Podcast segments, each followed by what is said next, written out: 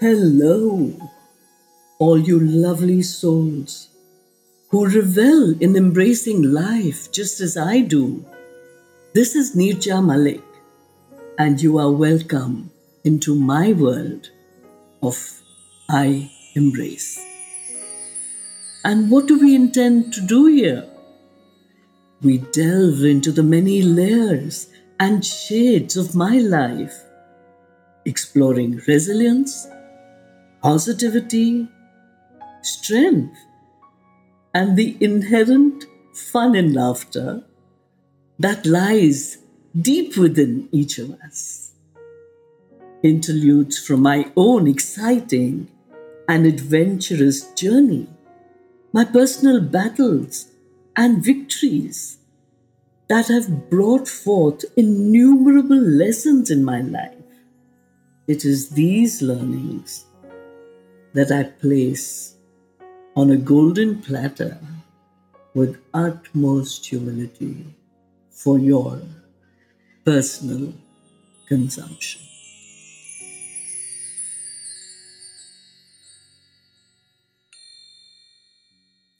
My dearest, darling listeners, you wonderful souls that have shared with me the many tumultuous occasions and happenings of my life. And these episodes link not only the occasions, but also the emotional, mental, and spiritual evolution of everything that happens to one, imbibes it, rolls it up into one and moves forward. At last count, my body was raging with the temperature, and the ice that was required to reduce it with multiple towels came from the three buildings of Harbour Heights and because we needed more ice. It was so wonderful to know that all this happened on the 15th of August, Prohibition Day, and the Malik family knew a gentleman who owned a hotel. And he was so kind as to send a truckload of ice that would not have been used at his hotel to our place. So when a need is there, God ensures that from somewhere or the other, the solution or the answer to all our problems is literally delivered to us at our doorstep to make life easier, simpler, and more bearable for each of us. That is the trust I've grown up with. And if all of us had that faith to keep at the lotus feet of the Lord, what a wonderful world it would be where this total surrender of ourselves actually blesses us to get the best of everything that is required by us at that precise moment. And I needed the ice for my raging body, and I needed the strength and the energy to move on from there. And what popped up in my mind? A random instance of someone pressing my hand till it brought about excruciating pain where I refused to even admit it to anyone other than myself. And that played like a movie in front of my eyes. This memory appeared as if from a long forgotten film, and in a state of feverish frenzy, I wondered where and why it had popped up. And then the deep rooted revelation appeared. Yes, I belong to a land of saints and seers who lived by the tenement that I am not the body. I am the soul, and the soul feels nothing. Suddenly, out of nowhere, it seemed as if an overpowering energy overtook my entire being, chanting like an incessant jar those formidable words with single pointed attention. I am not the body. I am the soul, and the soul feels nothing. I am not the body. I am the soul, and the soul feels nothing. I am not the body. I am the soul, and the soul feels nothing. I psyched myself thus, and a stillness from the tips of my toes till the top of my head ascended on me. I was transported to another realm altogether as if I was not within but outside of my body, watching the proceedings from afar with the eyes of a witness, the eyes of a Sakshi. The line of action carried on. The dipping, the squeezing, the slamming of the towels on my burning hot body carried on. But I did not feel anything. I stopped shrieking. My children stopped screaming. And I thought to myself that all is now well with my world. But this lasted only for a few seconds. My mother, horrified at the fact that there was no response from what seemed like a lifeless body lying there, started slapping my cheeks with intensified fervor, her hot tears falling on my face. How could I express my feelings to my mother?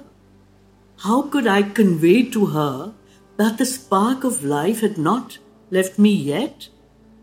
I had purposely psyched myself to such an extent that I believed that I had created an abstract sheath around my body that was untouched by the freezing impact of the icy soaked towel.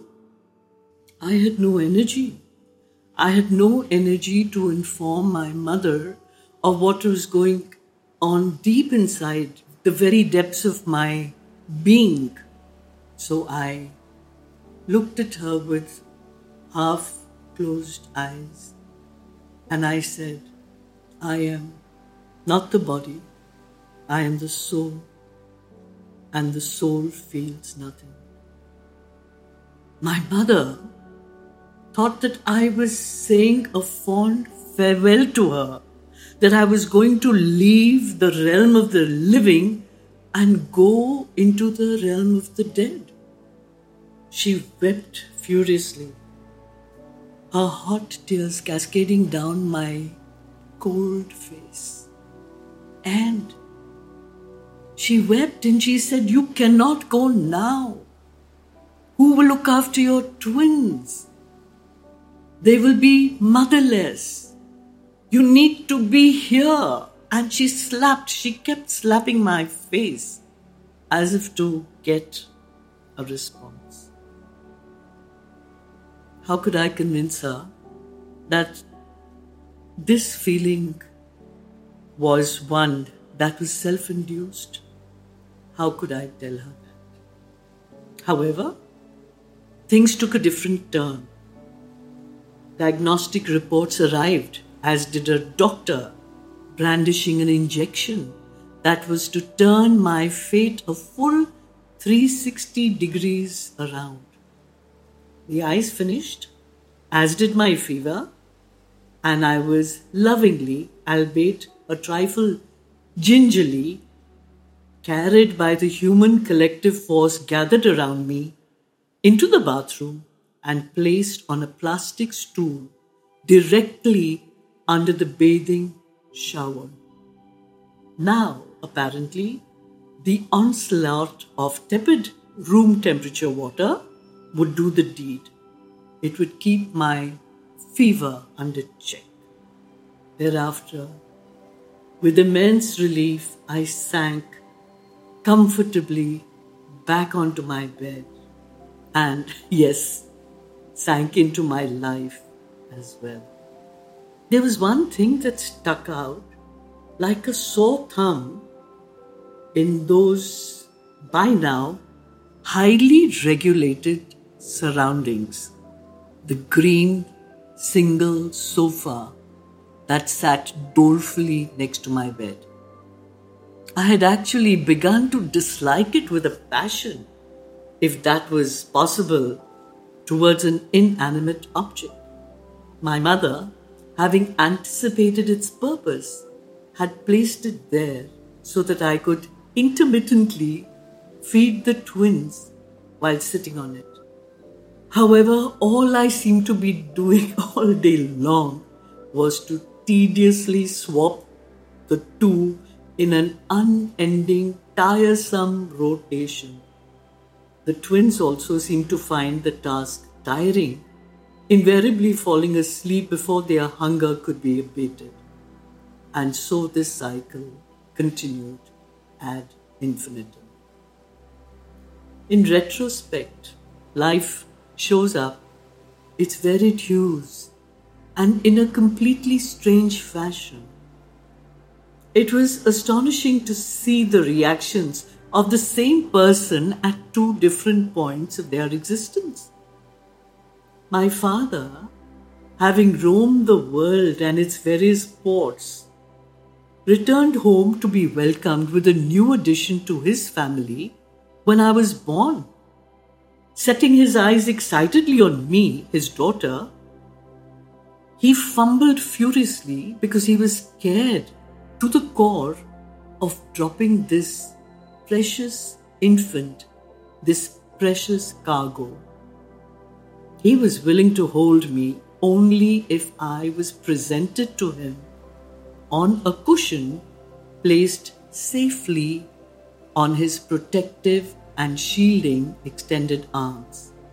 Fast forward to the future, the children grew steadily, as did my father's fearless confidence. He happily trotted around the house, tucking a grandchild under each arm, as would a shepherd ensconcing a lamb by its forelimbs safely against his body. How strange is it that the same person who dreaded holding the child actually thought that he could just lift his two grandchildren nonchalantly in his arms as if they were tiny little sheep.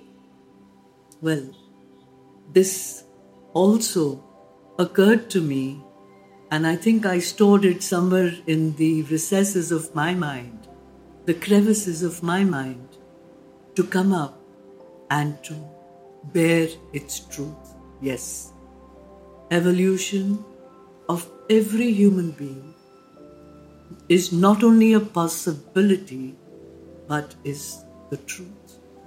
And yes, once again, the only thing permanent is change and change we all do, change we all must.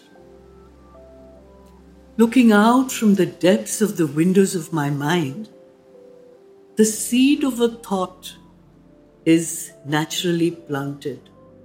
What have I internalized? And what have I embraced? P M E S. When my palm was deliberately pressed so painfully hard, I purposely did not allow the pain to be shown on my face. That was the first insight I had in being able to suppress pain in any form. P M E S physical, mental, emotional, and spiritual. my face would carry a lingering smile, diametrically opposed to the seething turbulence within. Herein lay the deep seated, multi layered conditioning. The challenges I faced are hidden as a treasured secret within the crevices of my heart, mind, and soul. In retrospect, I present myself as an ever smiling, ever laughing entity, no matter what the odds might entail. You could call it Pavlov's conditioning. You could call it habitual conditioning. But the fact of the matter is, I don't even let a whiff of the pain I feel deep within me ever escape to the gullible outer world.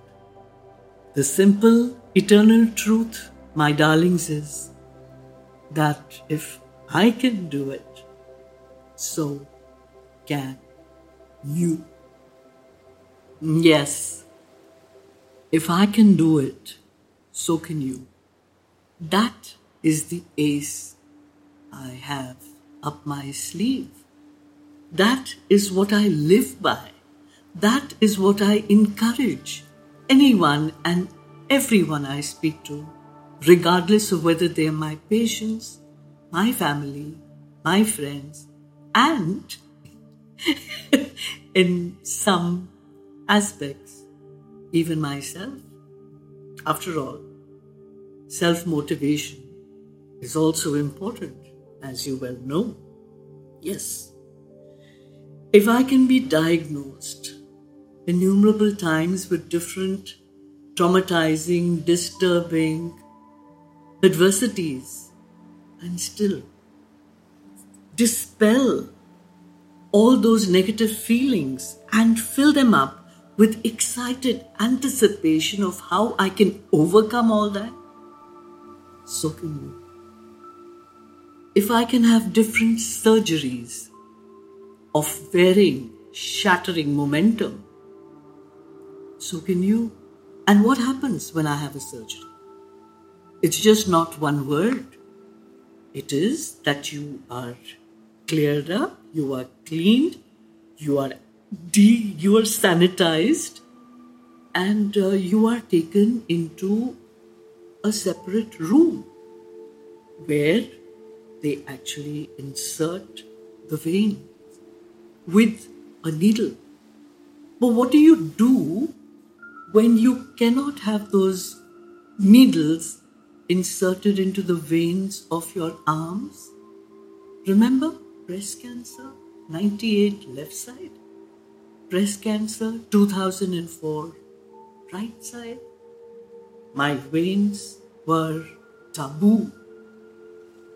So, what happens next?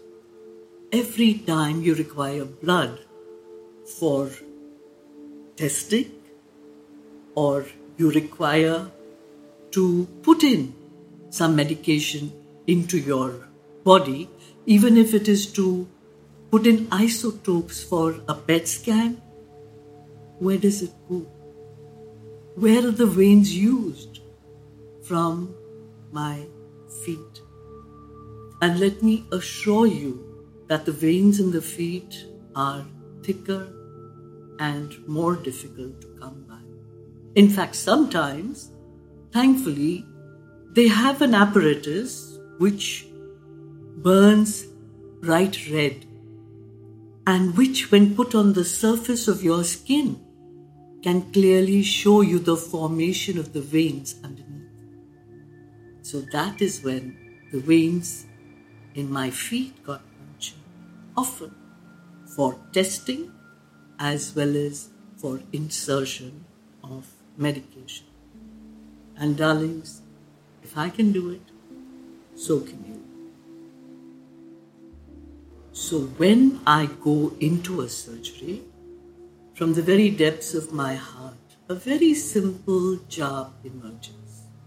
Yes, of course, there are some mantras like the Gayatri mantra, and the Mahamrityunjaya mantra which I do have in readiness to proclaim or chant or repeat myself till it gives me a feeling of calmness, serenity, and peace. I use these often, I promise you. So you go into a surgery with the idea that the knife is used on you for your own good. It is, in fact, the kindness of the knife that releases what is not meant to be within. And once it is stitched up and heals, that is what you require. So you jump ahead in your mind. You think that the surgery is over very, very successfully. You take deep breaths and you go where you are meant to be. Chemos. If I can do it, so can you. If I can take them, so can. But at every point, one needs a system to help one, to aid one, whether you call it a crutch or whether you call it a helping hand. It is a system. And what system did I use during chemotherapy? I spoke to the divinity in my chemotherapy while it was cursing into my veins, into my ports, and I asked the divinity to destroy only the bad cells and leave the good ones alone. Yes, these are the ways in which you uplift your body, mind, and soul. These are the ways in which to be positive and to face all the adversities that come your way. After all, the divinity is there. Divine, supreme, almighty God is there. We are made in His image, and it is our birthright to be happy and healthy. And all these things that happen to us lead us to a life that is filled thereafter with happiness and with health. Radiation, yes. If I can go through it, so can you. And what do you do? It is as if we are accessing the strength of the rays of the sun.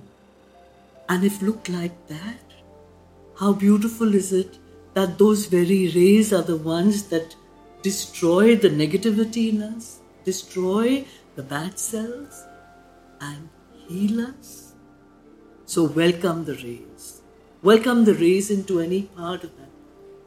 When we go out and the element of the sun, we soak in all the strength and the goodness from it.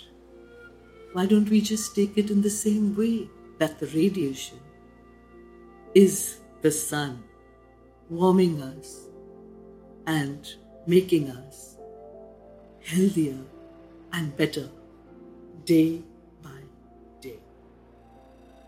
So remember that whatever happens to us, there are always two ways, two paths. मैं इधर जाऊं या उधर जाऊं Do I take the one on the left or the right? Or do I still take the one in front? Remember that with a little bit of peaceful introspection, it is your body, your mind, your soul, and your connection with God that gives you the correct way to follow. So, whatever pathway is shown to us by the beloved, Almighty, Supreme One, through hints that are given to our body, mind, and soul. We embark on that adventure, on that journey, with the full knowledge that it is for the best of myself. And with that surrender, let me tell you, one and all, that we achieve and reach our ultimate goal.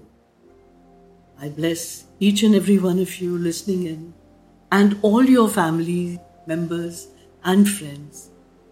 This divine surrender at the lotus feet of that Supreme Being who knows what is the best for us. Thank you. God is great.